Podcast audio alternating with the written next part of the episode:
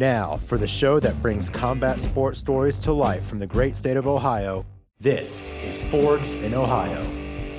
Hello, everyone, and welcome to episode 35 of Forged in Ohio. My name is Jake Murren, and I'm the host of the podcast. And today I'm being joined by a two in one professional mixed martial artist. And this isn't any pro MMA fighter that I've had on in the past. It's pretty incredible what this man has done in three fights, including what happened in his only loss in his pro career. I can't wait to talk to him about that and so much more. Today I'm honored to be joined by Nature Boy Blake Perry. Thanks for coming on the show, Blake, and welcome to Forged in Ohio. Hey, man, I'm stoked to be here. I appreciate you having me. Yeah, of course, man. I appreciate you joining me. The first thing that I definitely have to address for the listeners is your connection to Ohio because I only feature fighters out of Ohio on the podcast. And if someone were to look up your Tapology page, it says born in the United States and fighting out of California. Now, I've listened to your other interviews, so I'm aware of your Ohio roots. But for people listening, what is your connection to the Buckeye State? Yeah, yeah, yeah, of course. So I was born and raised in a small town, Jefferson, in Ohio, between between Cleveland and Youngstown. Yeah, just small town in Ohio. I was I grew up there, was born there, moved out of Ohio when I was 22 years old. I moved uh, to Hawaii and I was out there for 3 years. Got my fighting start out there and then moved to the Bay Area of California and I've been out there the past about two two and a half years. So i've kind of bounced around. So my, my fighting career has been all in hawaii and california but i was born and raised in ohio. So you start in ohio go to hawaii and then california where you are now what caused you to first leave ohio and go to hawaii so I'm actually in the military. I'm in the Air Force, and uh, I was stationed in Hawaii for three years, and I'm currently stationed at uh, Travis Air Force Base in Fairfield, California. So that's just kind of the the places I was dealt, and I was super fortunate. You know, you can't can't complain with you know Hawaii and California. So I, I definitely lucked out. But yeah, I was sent there for uh, the military. Yeah, man, that's awesome. What inspired you to get into the military and the Air Force? Dude, to be brutally honest, I just always kind of wanted to do it, and I didn't have a whole lot of plan after school. So I figured, you know, why not, man? It's it's the perfect way to travel. It's it's the poor man's vacation, you know. You got no choice but to travel for free and go see parts of the world that you never would have otherwise, you know. So it definitely has been a blessing, and you know, down the road too, it's been amazing for my flight career, getting able to network all across the country and even you know, partway across the ocean in Hawaii. So uh, it's it's been super awesome. Now, is it easy to find like a balance between your job, what you do in the Air Force, and your MMA career and everything that goes into being a fighter? Um, yeah, you know, it's challenging. However, to, to be honest, you know, it's really not much different from anyone who has a, a full time job and fights also, you know, which is majority of professional fighters. You know, a, a lot of people you know see social media and that type of stuff and it creates the the image that all they do is fight and that's it. However unless you're you know that very top percent financially when it comes to fighting uh, you're going to have to have some side hustle even if it's just coaching in your gym or something to have other revenues of income. So yeah you know it's it's definitely work to balance it. However i'm kind of fortunate to where my specific job in the military isn't crazy compared to a lot of jobs in the military. You know, I'm not, I'm not always deployed for six months at a time or a year at a time. Nothing, nothing crazy like that. I'm pretty fortunate to have a relatively set schedule and know ahead of time when I'm going to be on the road and when I'm not. So I'm able to, you know, balance it just like anybody else with a full time job and uh, make it work. Yeah, with that set schedule, what does your day to day life look like with working and training and everything like that? Yeah, so um, usually it's, pretty pretty simple. You know, I just get up in the morning, go to work, um, kind of a normal time. You know, just like everybody else, probably anywhere between seven to eight thirty. You know, kind of a normal start time. Go there. I'll work my first half of the day. I'll get in a little workout midday, just on my own, like some strength and conditioning or some bag work or so, something, you know, to on, on that level, and then finish out the second half of my workday come home, chill for a little bit, and then I go to my gym at night and uh, train. You know, we have a team training. I'll be out there usually from about six to nine p.m. Yeah, and then that's come home, chill for a little bit, maybe hit the hot tub, street and then call it a night. Let's say you make it as far as you want to in mixed martial arts, then what does that really mean for your future in the Air Force? Um, so I have about a little less than a year left, and I I do plan on getting out. So it, has been amazing so far, and honestly, it, it's funny because it's a full time job. However, it's actually propelled my fighting career exponentially because had I not been in the military, you know, I never would have just lived in Hawaii for three years and trained, and I never would have moved out to California for the past few years and trained. I would have been kind of kind of limited, you know, in terms of my exposure to the sport. So, in in the grand scheme of things, it's it's actually contributed greatly to my to my fighting career, and I'm lucky too because they've also had my back throughout it all too. You know, it's it's not a question I get a lot. Is they're like, man, I can't believe they let you do that. You know, is it do you have to you know, is it kind of a struggle for them to let you do that and all, all, that? But it's actually the opposite. I've gotten tremendous support from the military, and you know, they're always stoked and watching my fights and promoting it, and you know, sometimes even showing up if they're local. So no, it's it's been kind of a wild ride, but it's been it's been awesome. But yeah, I got about a year left, and then uh, I plan on moving on, going elsewhere. But I got about a year left in the military is that something that I don't know maybe adds a little bit pressure on you to, for your fight career at least? Hey, let's do a couple fights in this given year, set myself up well after you leave the military. Yeah, you know, um, kind of. I, I guess I kind of don't look at it too much as pressure. You know, it's just just kind of keep doing what I'm doing, set myself up, get my name out there, just keep you know getting in bangers and trying to promote myself that way and not focusing too much on the future as opposed to one fight at a time. That's and the results will come. You know, just love what you do, focus on the now, do your fucking best, and you know, good good things will come from that. But yeah, in terms of after this year, I, I would say maybe you know it's definitely I'll look at it as motivation as opposed to pressure. You know, it's uh definitely some motivation to make my dream come true of making fighting my sole income. You know, that's that's what all of us want to do. You know what I mean? That that's not just me.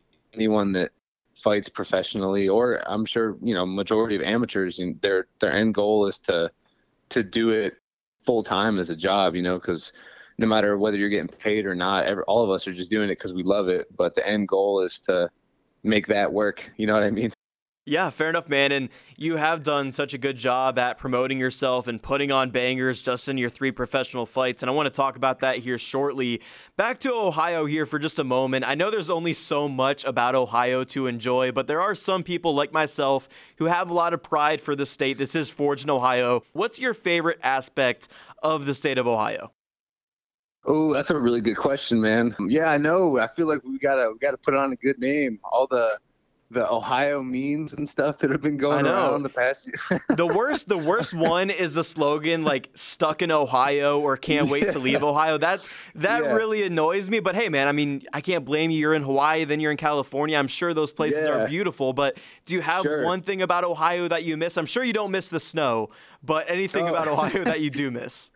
Yeah, no, I'm gonna be honest. Fuck the snow. But outside of that, there's, there's definitely there's a, there's a lot of things I miss, man. But I would say the one thing about Ohio that I would say is different from other places I've been. It's just such a like blue collar state. You know what I mean? Like I feel like just the average person works their ass off, doesn't cause problems, just kind of keeps their head down, whatever their job is, you know, whether it's a 9 to 5, work in a factory, it's just everyone just kind of, you know, I feel like the the work ethic is ingrained in me because of where I grew up. You know, I didn't I didn't grow up in you know, like a super fancy area or anything like that. It was great. Don't get me wrong. I, I love I love where I grew up, but I think that kind of instilled the the work ethic I have just because, you know, watching my parents and everyone just work their ass off for anything they got, and you know everyone else's parents. You know, just the whole the whole area where I grew up in, and majority of Ohio, I would say, is just very down to earth, blue collar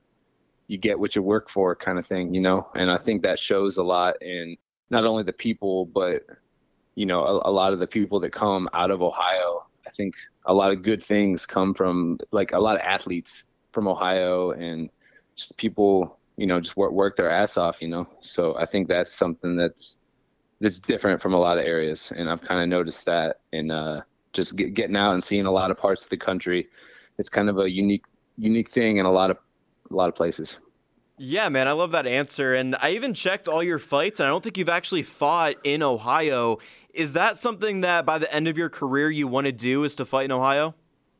I would love nothing more. I would love to fight in Cleveland. That's for sure a goal of mine. If I could get on, you know, uh, that'd be awesome, man. If a promotion would have me in Cleveland, anywhere, Cleveland, Youngstown, wherever, but Cleveland specifically would be awesome, just because that's the biggest city, you know, in driving range where I grew up near. So that's absolutely a goal of mine. It just hasn't hasn't quite happened yet, you know, with the opportunities that I've gotten and where I've been, and it just hasn't hasn't lined up yet. However, I feel like I gotta fight in Ohio before I'm done. It almost wouldn't be right, you know. right. Let's be honest. I mean, you fought on some pretty huge stages so far, just in three fights. I mean, fighting in Cleveland, Ohio must be special for you, but also you've already competed so much higher at these other places, at a Bellator pay per view, a four Cage Warriors, and things like that. So we we understand it, but of course that that fight in Cleveland, Ohio would be insane, and how many tickets you would sell, and again those blue collar people coming out and watching you fight. I'm sure the crowd would be amazing.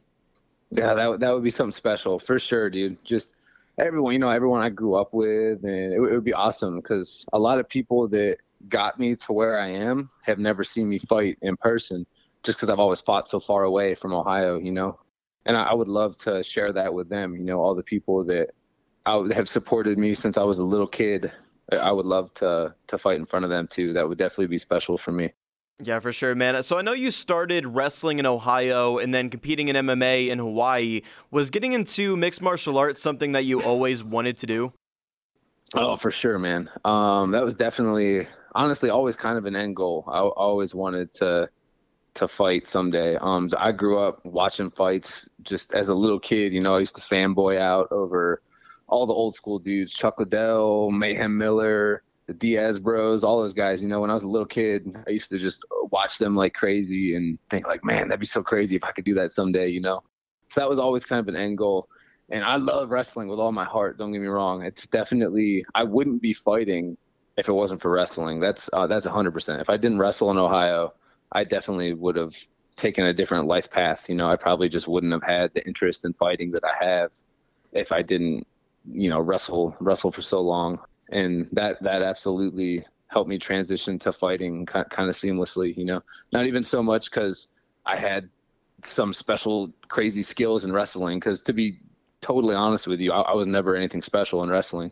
However, just the the grit and the work ethic that wrestling kind of gives you at a baseline, that made me uh, definitely transition into fighting and just embrace the grind and fucking love it. You know.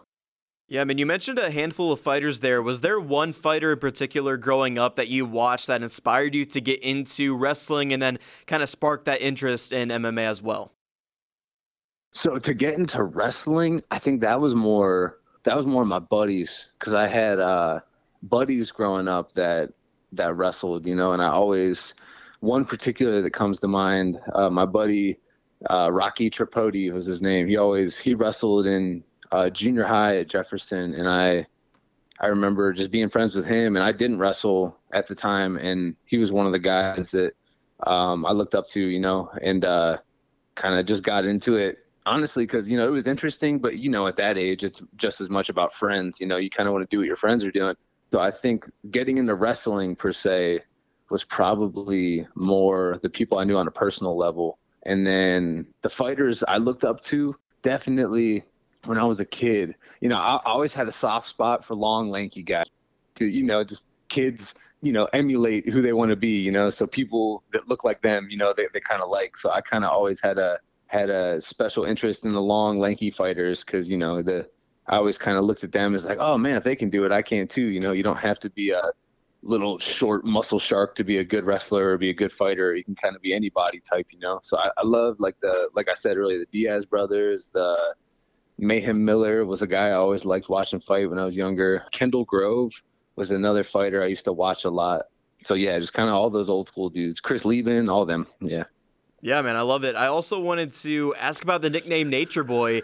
Obviously, it's most well known for Ric Flair, but how'd you end up with the nickname? First off, Ric Flair's the man. So I Yeah, man, like every so, single time in preparation for this interview, when I've like read your name along with your nickname, I just want to say it like the nature boy Blake Perry because of Ric Flair.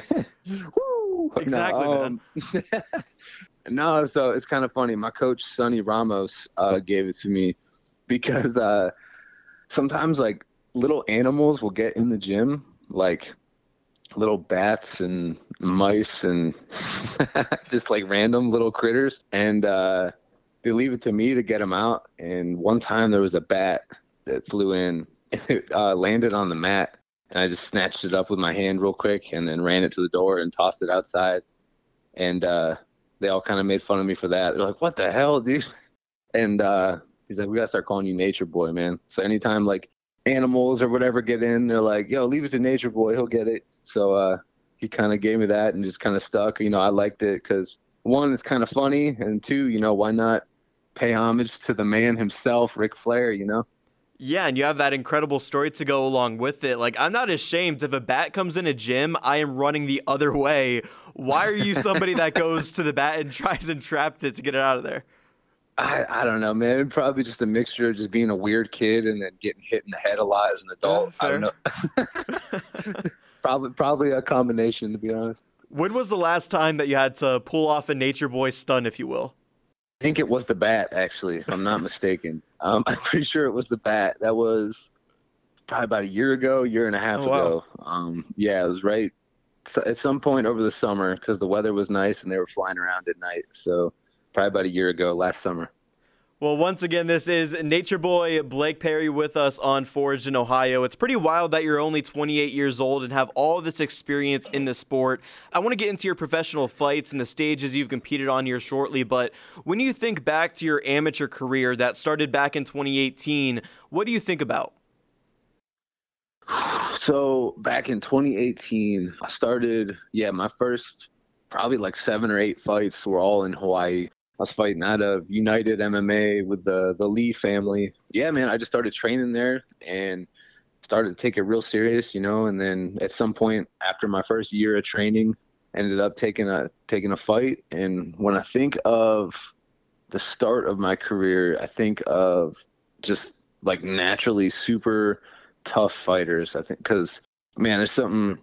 You know, I'll stand by the fact that I think the amateur circuit is the toughest in Hawaii. I think there's there's something special about those dudes out there, man. Like the the guys born and bred in Hawaii or something else, dude. Like I swear, dude. Like people that don't even train hit like a rock. You know, it's just like all, all those guys are naturally super good fighters, just because they all train all the time. But then also at a super young age, you know, a lot a lot of guys have a background in something. You know, they're amateur fighters, but they've got a crazy kickboxing background or a crazy background in boxing or all, all kinds of stuff. So I definitely think of having a tough start right from the beginning. You know, I definitely, I definitely had no gimme fights. You know, I, I def, definitely caught some ass whoopings there in the beginning, but I think it just helped me, helped me a lot um, in terms of kind of, you know, I think I think that's kind of good for a guy starting out. You know, to to win some, but then you know to lose some too, because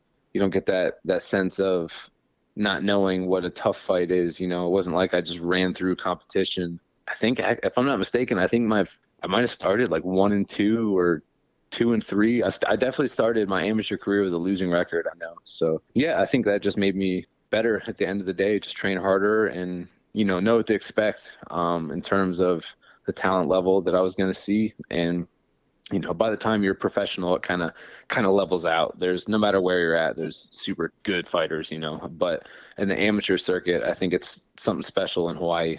That's my personal opinion Right. So you started your amateur career one and two on that losing record, then two and two, and then you rattle off wins. You finished seven and three as an amateur with two of those wins actually in kickboxing. And you mentioned those guys in Hawaii are so tough. So even an impressive record that way. Do you have like a favorite moment or fight from your days competing as an amateur?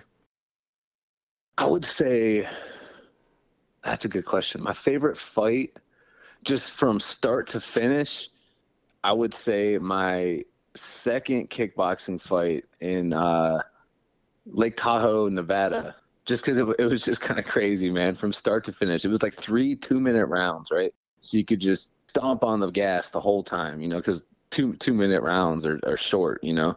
And so me and the dude I fought, his name was Damian Blotsky, we just kind of just beat the shit out of each other for three rounds, like hundred miles an hour, you know. That was I would say probably just the craziest fight. Absolutely not my most technical fight, but it is what it is, you know. um, yeah, so out, out of my amateur career, I would say my favorite fight just to watch from start to finish was definitely that one. Yeah, man, that's crazy that you say that fight is your favorite when you won via decision. And like you said, you guys were both pretty battered after the fight. When you have other fights where you get a KO in 28 seconds in the second round, guillotine in the first round, rear naked choke in the first round, like, do you just live for those brawls and those just dog fights in the cage? There's something special about it, man. I don't know what it is. I really don't because it's like, you know, like which one did I feel physically better walking away? Of course, like a first round finish or a submission, you know, first or second round all day. And don't get me wrong, I, I would, I would take that all day. However, there's just something about like leaving a ring where you're both just spent and you just beat the shit out of each other and one of those fights where you're waiting for a decision and like deep in your heart you're just like i don't even honestly, I don't even care. Like we just the whole crowd's on their feet and everyone's going crazy. Like obviously I want to win, but at the end of the day, we just put on a crazy show and win, lose or draw. I, I live for those fights, man. There's there's something special. It's like a, it's a unique feeling, you know, where you're just like proud to be a part of it and just for just from the whole standpoint, you know, even the dude, you know, the the guy you just fought, you just got crazy respect for him and no matter whose hand gets raised, you're like, fuck, that was dope, you know? Yeah, man, that's awesome. And like, even checking out your social media prior to this interview, like, I saw almost every single pick you were bloodied up for one reason or another. I feel like that just says a lot about your fighting style and really why you go out there and do what you do. And you mentioned branding yourself and trying to do this for a living. I feel like that's the mentality that guys like you have to have. I guess like is that is that the kind of the case with you and, and what you've done so far? Yeah, no, I, I think I think that's that's kind of spot on, you know, because I, I, mean I, th- I think I'm a really good fighter. Don't get me wrong, and you know I'm technical and everything. However, I also know that my best quality isn't that I'm the strongest or the fastest or the the most talented, to be honest, or technical, anything like that. I think what sets me apart from other people is just kind of just being gritty, you know, because I've, I've beaten a lot of dudes that on paper are a lot better than me, you know, j- just because of that reason. And I think that's kind of why people get behind me. And I'm fortunate to have the support that I do. But I think people just like that, you know, I think people kind of gravitate to that. And a lot of people see themselves in that, you know, and they're like, oh, you know, that dude's just kind of a normal dude. And he just went out there and kind of did the damn thing, you know, just went out there and threw down and wasn't overly concerned with the result, but the results come when you go out there and fight like that, you know. Um, and I think that that kind of fighter kind of resonates with people too, as much as people love the insanely talented freaks and technicians. You know, people love the the dogs too.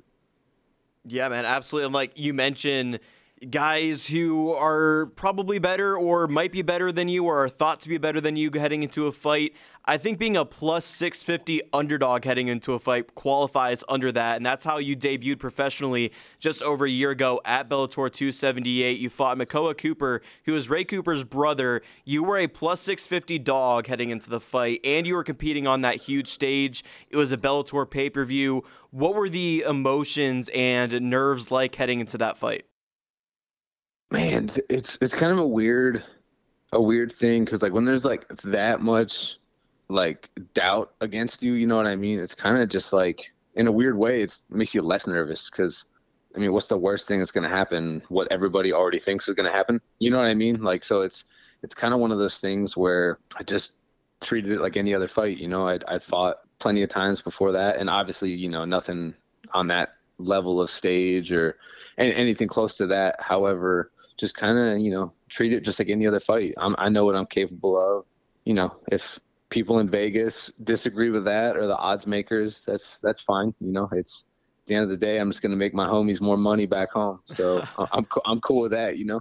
Yeah, man. So that plus 650 price more of a motivator than anything else. I would say yes. That fight ended with a wicked anaconda choke in the second round, and it took a while for Cooper to tap. You guys kind of sprawled around the cage a little bit there. How confident were you that what you had locked in was going to be enough to finish that fight? Man, at that point, you know, I was just, I, I felt it kind of lock in, and I was just wasn't letting go. You know, like like you said, we rolled a few times, different angles, and I just felt like I I had it good enough that I adjusted it. You know, I, was, I thought I could probably get the finish, and you know, I, I was I was able to pull it out. But yeah, I just kind of just hung on to that bitch like crazy. You know what I mean? like just at that point, because that's one of those chokes too. You know, where say I didn't quite get it, you're not in a great position. You know, because if I didn't get it and he was able to fight out of it, I'm still on my back. So definitely, it's one of those ones that if you go for it, you got you got to go for it, go for it. You know what I mean? Um, and luckily, it worked out in my favor. Yeah, I asked about the emotions heading into the debut. What about the emotions after the win? I'm sure a lot was going through your head after the impressive performance and going 1 0.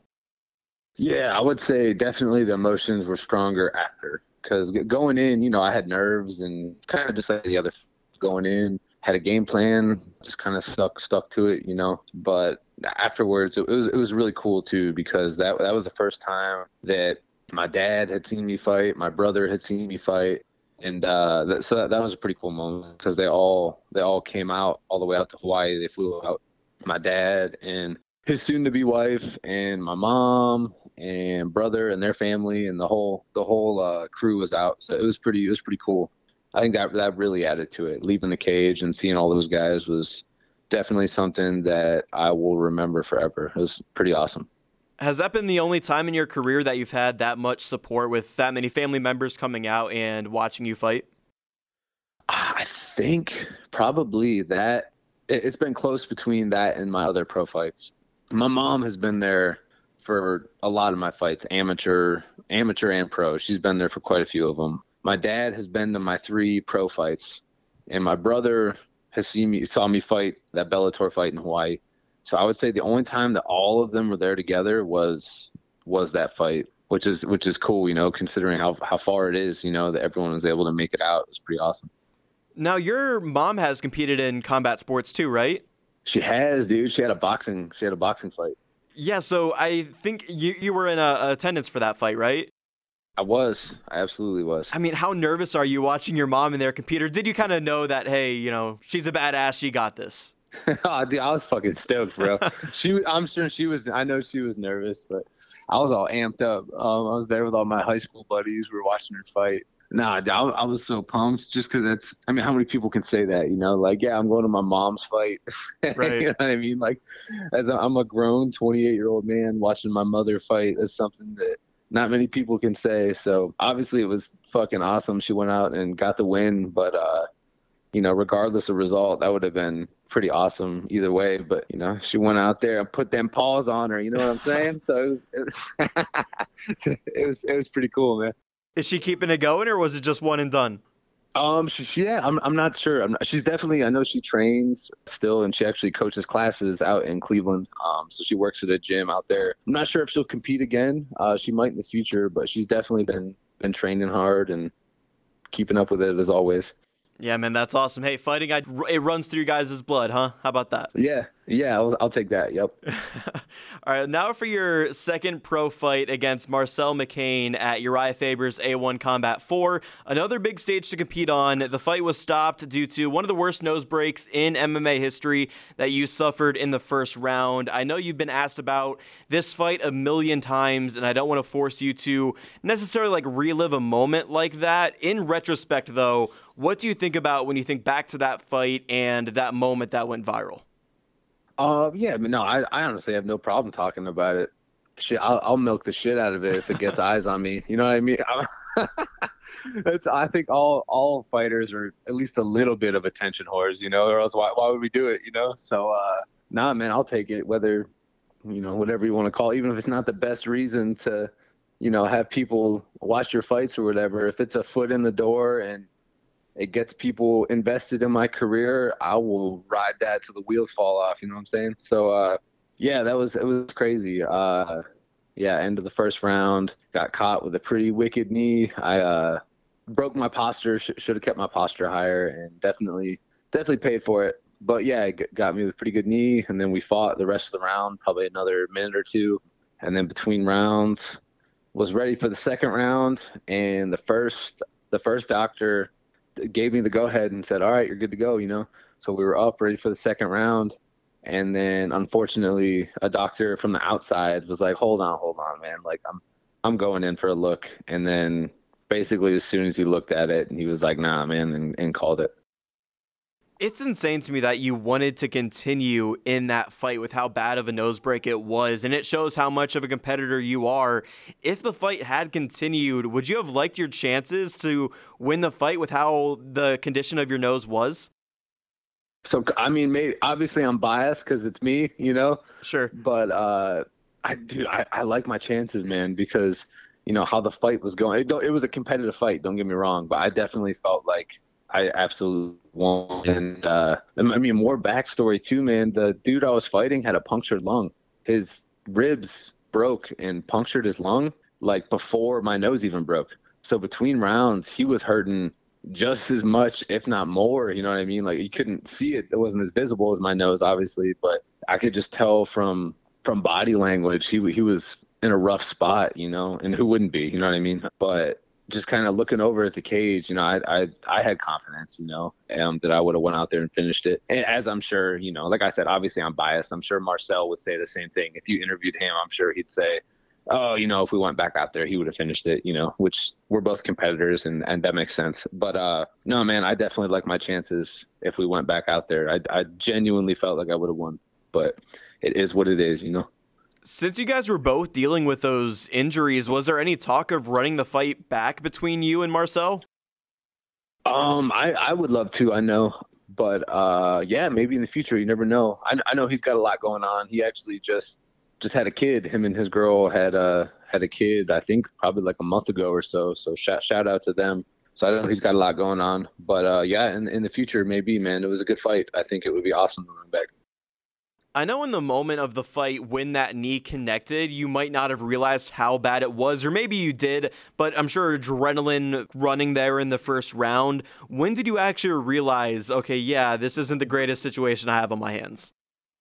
So yeah, to, like to be honest, man, like it, it kind of sounds like some some bullshit, but with all that adrenaline, I swear to God, I really didn't feel it that much. Like it felt like I got hit in the face, you know what I mean? But nothing like crazy. I thought I just got kneed in the face, and I was like, all right, it's what it is, you know what I mean? But uh, no, I think the first thing that kind of gave me a pretty good a pretty good idea was when I went back between rounds and my coach is super, you know, calm, cool, and collected. He's talking to me. He's like, "Hey, you know, it's fine. You're gonna go out there, get this. You know, go out there, do your thing." And he was just like, "Let's uh, let's get to finish this round because there's a chance a doctor, you know, your your nose is broken. He might stop it." But he's like, "It's fine. It's all good. Just go out there and let's get this finished like quick." You know, he's like, "You don't want to leave it in a doctor's hands for him to stop it."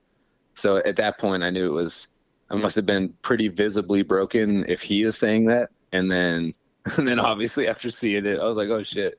Little kids and stuff are like pointing at me as I'm leaving the cage, like, oh my god. like people are like covering their mouths and shit. I was like, oh fuck, this must be worse than I thought. And then, uh, yeah, so I think that was probably the moment when I knew uh, he, he got me with a good one. yeah, I was gonna ask you about the moment that you first saw what it looked like when he got to the back. I don't know, like look at the mirror or something. Was there this oh shit moment that you felt when you saw how bad it was? Bro, so to be honest, I didn't see it because I went from directly from the cage and walked out, right? And from there, they made me get in an ambulance and go to the hospital. And kind of a funny story too. They made me and Marcel, the dude I fought, sit in the back. It was just me and him in the back up. Like we literally went from the cage, walked directly to an ambulance together, and went to the hospital and sat in a waiting room for like three hours. Just like like ten minutes prior, we were like trying to kill each other, and then next thing you know, we're just sitting in the back of an ambulance, like, so what's up, man? Like, how's it going? He's all hunched over, like, ah, and I'm like trying to keep my head up so my nose doesn't fall off, you know. So it was like definitely pretty funny too because we walk in and we're sitting in the waiting room and people yeah, people are looking at us like we're crazy, you know, because we're still in our fight stuff. Like I don't even remember if I had a shirt on. I think I had a shirt on, but it was like they like took us directly from there to the hospital, right? So we're both just like covered in blood and like in fight shorts and our hands are taped and everything and we're just like sitting in the waiting room and people are like pulling their kids closer to them and scooting away. They're like what happened? I'm like that guy right over there actually. He's him. He happened you know? But yeah kind of a funny story. Definitely a day i'll remember like the, the after the aftermath too is is one of those things you can't help but laugh like during like just going from a guy that like i said literally 10 minutes ago we were in front of a giant building beating the shit out of each other and then we're just sitting alone in the back of an ambulance for 15 minutes. But yeah no it was it was definitely rememberable. How long did it take you to become like how you are now that you can joke about it and reminisce and tell all these stories? Was it like that night you're like hey marcel you hit me with a good knee didn't you? Or what did it kind of take some time for you to feel that way about what happened? Oh no it was like in the ambulance after the fight. It was i mean it is what it is you know I can either be a little bitch about it and or I can, you know, like I said, just take the good, you know, because either way, it was a shitty result to a fight. You know, I can either embrace all the stuff that comes my way and use it to my benefit, and you know, laugh at it and laugh at the memes and all. You know, I mean, because they are funny. You know, I don't know. I'm I'm always joking anyway. So why why joke about everything and then when it's at my expense, I, I get all mad. You know what I mean? I'm I'm not that type of person. So it was pretty much like in the ambulance cracking jokes and shit because you know what else are you gonna do? So what was your reaction when you first saw how viral the moment had gotten on social media and then you actually see the pictures of what it looked like?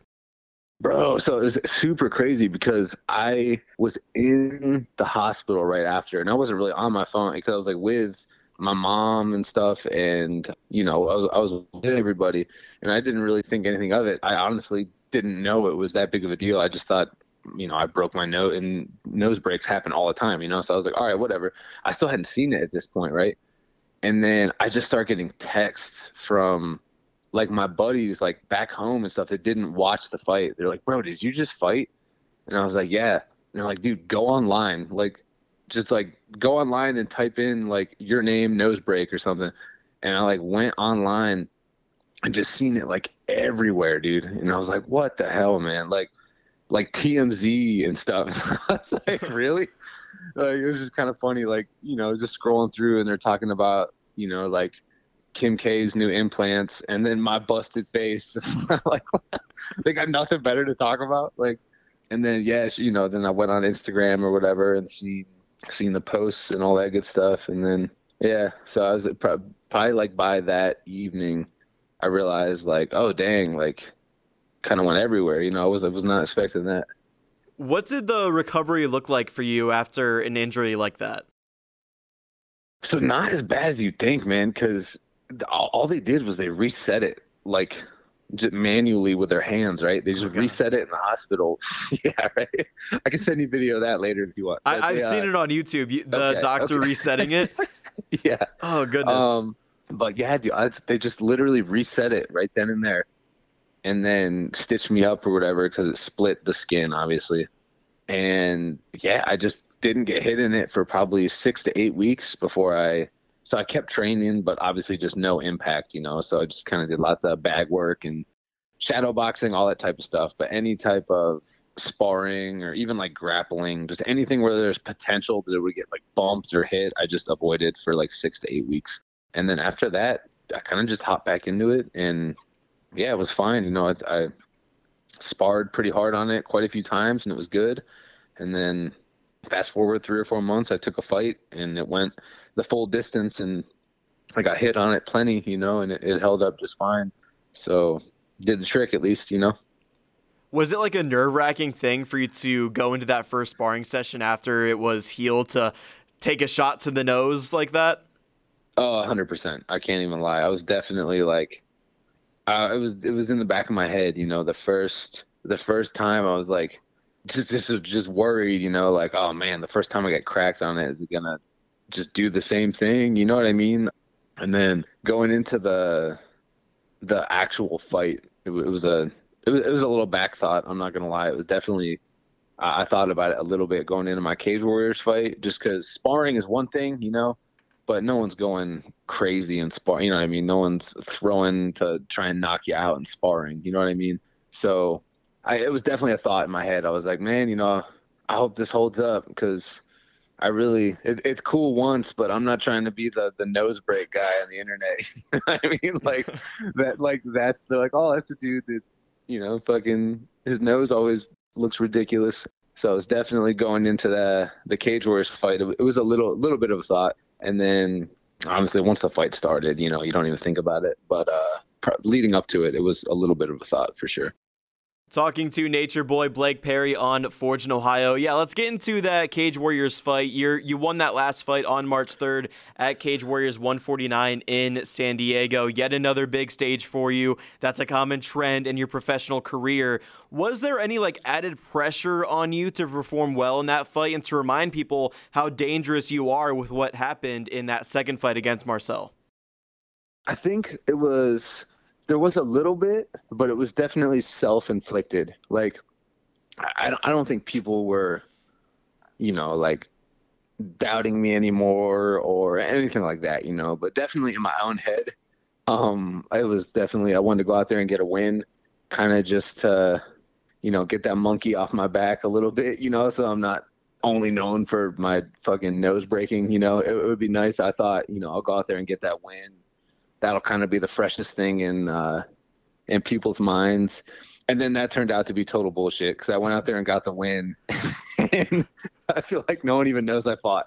All I see is I just get tagged in nose videos. I'm like, God damn it, bro. But uh, no, like I said, you got to got to embrace it because I don't think that's going anywhere anytime soon. So I'll take it, man. It is what it is. I'll just go out there, keep getting wins, and hey, not everyone can say that the fight they're most known for is when they lost. So I'll I'll take that too, you know. So um, yeah, is is there anything to be said too? Like you lose a fight, but you actually didn't really lose the fight. It was an injury that sure your opponent delivered to you with that knee, but it's not like you were tapped out, knocked out, anything like that, right? Yeah, no, nah, it's honestly, you know, it's it, it is what it is. It sucks to take a loss on the record, but at the end of the day, you know, in terms of furthering my career, as much as I hate to admit it, that fight propelled my career more than any other one, honestly, you know? So at the end of the day, you got to look at look at the end result of stuff and obviously it wasn't ideal. However, I'll take it, man. It it is what it is, you know, if it's I could either be the guy that broke his nose and a lot of good stuff came from it or I broke my nose and lost and no one knew about it. You know what I mean? So I'll, I'll take that first option all day.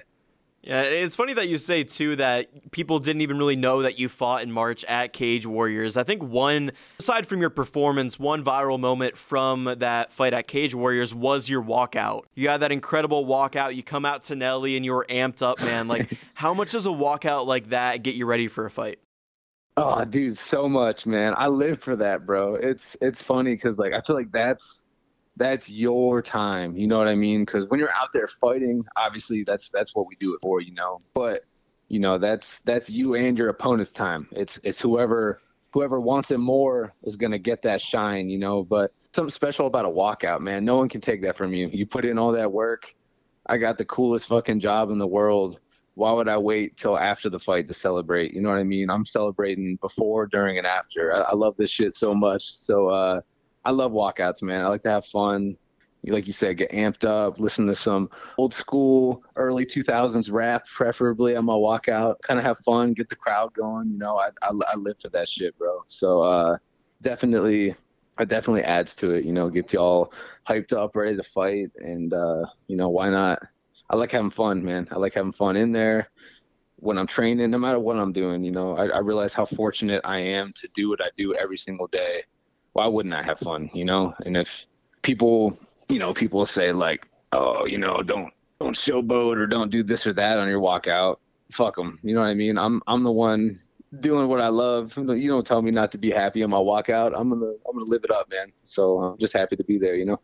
Do you think you come out to Nelly again in the future, or do you have something else cooked up for future walkouts? Ooh, I got I got a couple in mind. You know, I very well could. He's he's got some good ones, but I like to switch it up. I, pro- I probably won't come out to the same song, but same era. I can I can promise probably going to happen. Probably that early 2000s, early 2000s rap. You know, I might might throw in some some Lil Jon, the Ying Yang Twins, or some something old school like that. We'll see. But uh, yeah, some something good.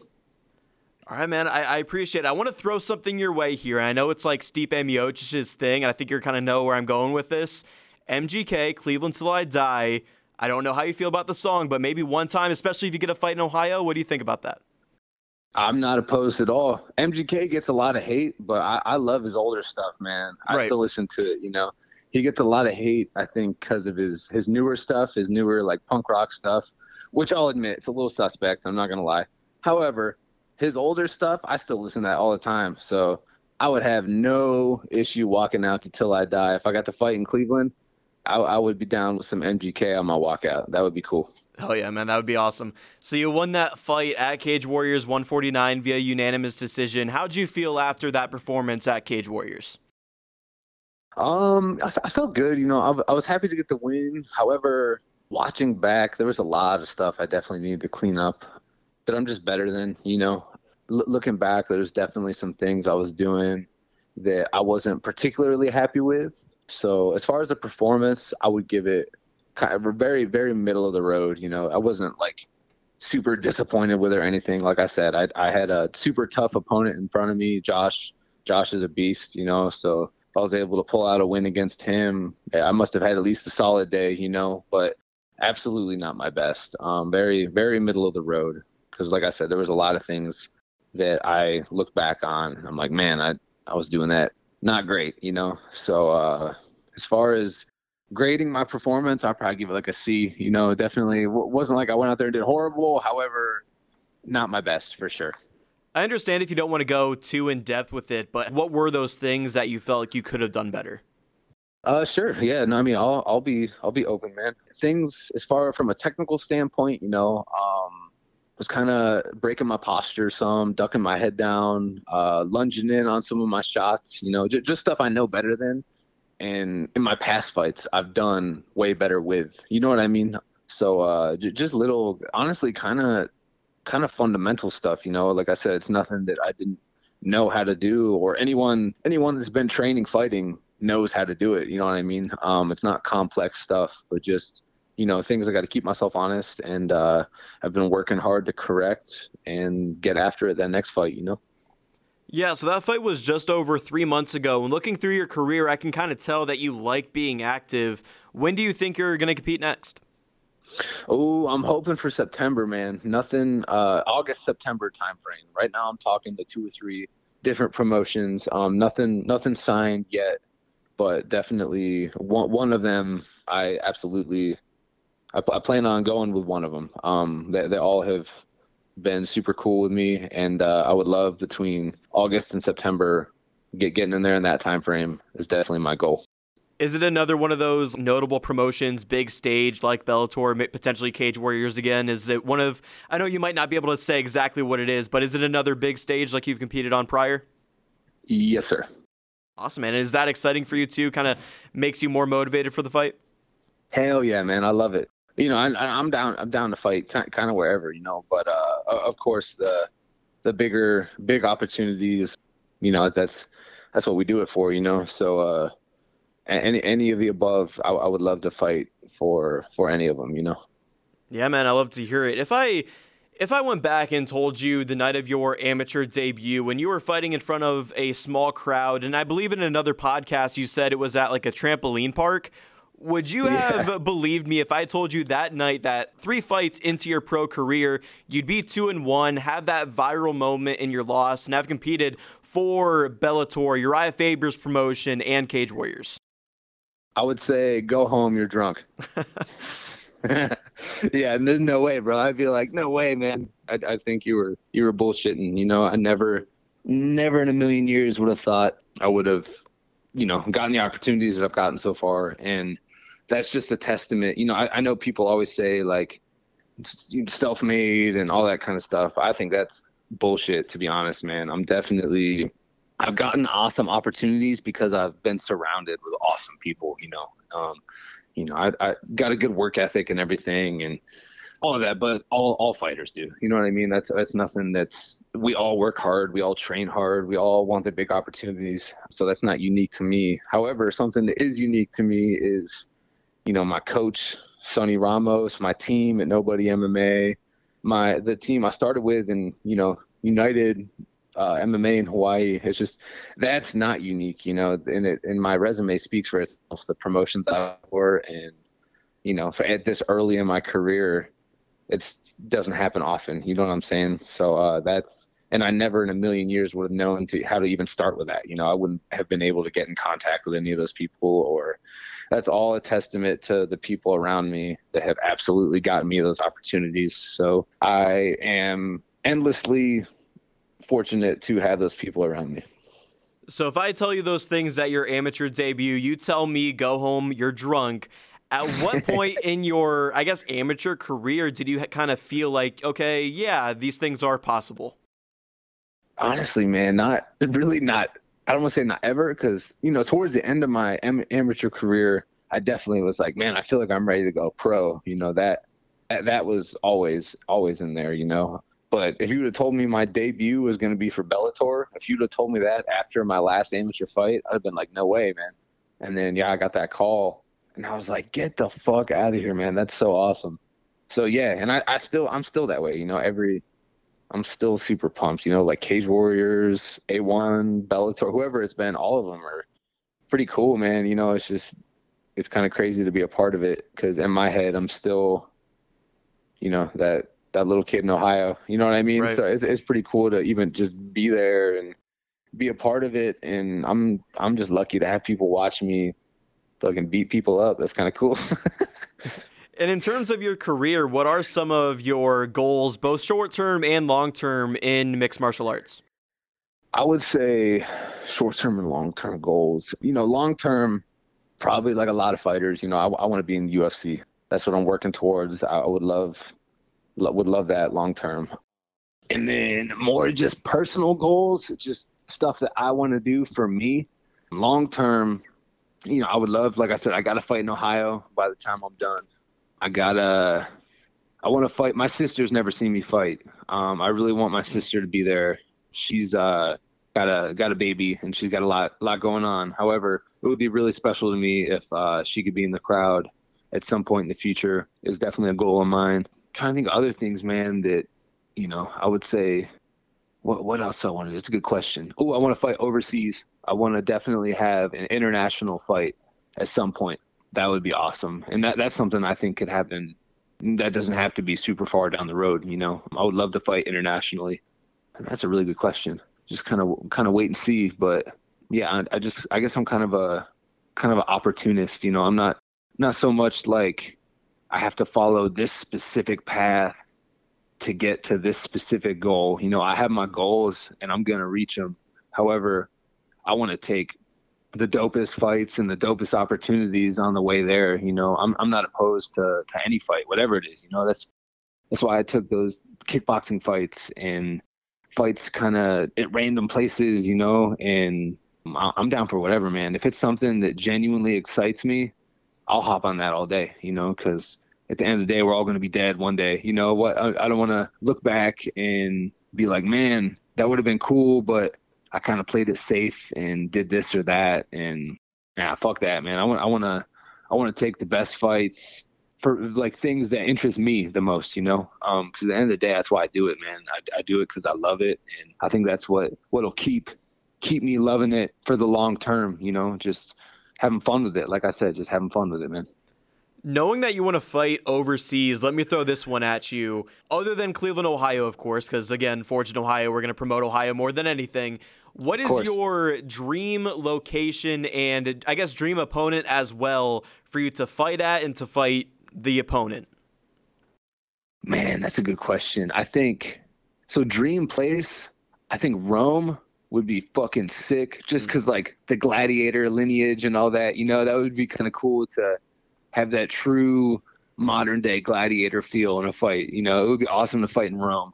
And the dream opponent, ooh, I would love kind of I think it would be awesome to fight like a childhood hero. You know what I mean? It would okay. be cool to to fight someone that I loved watching as a kid it would be awesome to get in there and just throw down with them. You know what I mean? Just just for little Blake, you know, just to just to go out there and fight someone that I looked up to and would continue to look up to, you know, but I think that would be awesome. So then that's a that's a giant list of people. I can't even name a specific one, but yeah.